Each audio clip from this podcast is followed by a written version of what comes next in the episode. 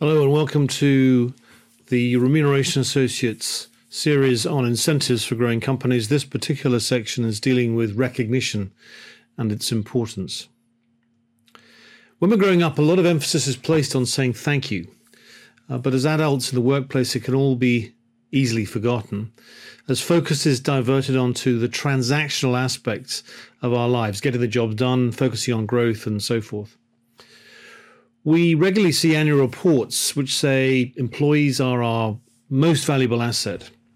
So, why is it then that company actions, not words, often paint a picture for employees which fails to reinforce that? The pandemic proved a bit of a powder keg for what became known as the Great Resignation, later to be replaced with the quiet quitting, and depending on what you read, evolved into the Great Stay. As the economy battles with rising interest rates, a tightening of credit, and the evolving threat of AI, artificial intelligence, on jobs. In the good times, it's easier for everyone to be on board with the additional effort required for a growth agenda, when all should feel the benefits in their pocket.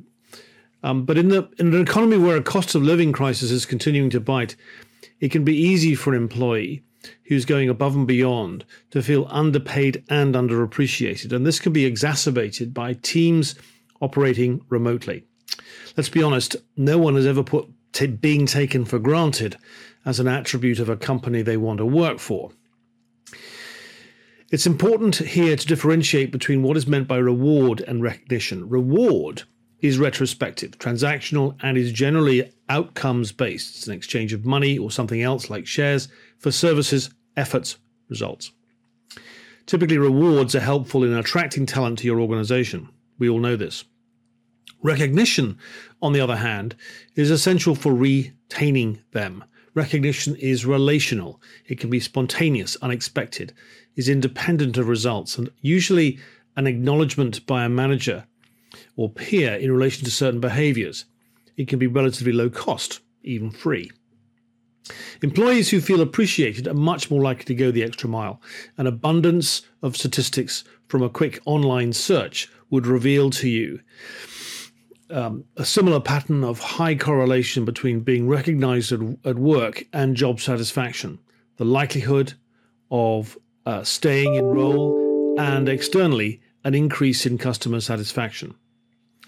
But a gesture of recognition needs to be genuine, meaningful, and timely, or it loses its power. A recent survey by, by OC Tanner which polled 4,500 UK employees, leaders, HR practitioners, and business executives, revealed that whilst two thirds of employees said leaders acknowledge the great work they do, a third said that recognition was received in an uncomfortable way. According to the same survey, almost half of UK employees say the praise they receive at work is meaningless and feels like an empty gesture. It's not always easy how do you balance being the empathetic boss with the need to keep growing, keep delivering? Yet recognition is widely regarded as being of great importance if it's delivered in a thoughtful, meaningful way. Research shows that feelings of belonging and fulfillment can lead to high employment engagement, motivation for and satisfaction in the job, leading ultimately to the higher performance. A win win, surely. It may be enough to say a, a, simple personal thank you at the right time, or perhaps something more may be required to recognize an individual or a team who've continued to go above and beyond, even when a pay rise hasn't been as much as hoped for. Turning this on its head, the opposite involves making your employees feel disposable, a resource to be expended. The snacks and table football won't cut it when there's omnipresent insecurity, long hours, limited career development opportunities. The once a year appraisal can be fraught with difficulty, or often turning workplaces and organizations with poorer cultures into a type of Hunger Games endeavor in the months leading up to it. But spare a thought for those at the top. It can be lonely. Executives are human, so creating opportunities and initiatives for a, upward peer to peer or external feedback is, is, is important as well.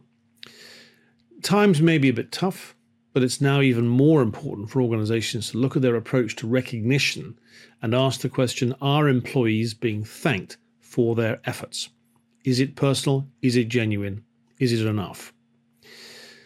Ultimately, organizations that have a culture of trust and authenticity are those that tend to be the most admired, where people want to stay through the lean times as well as the good.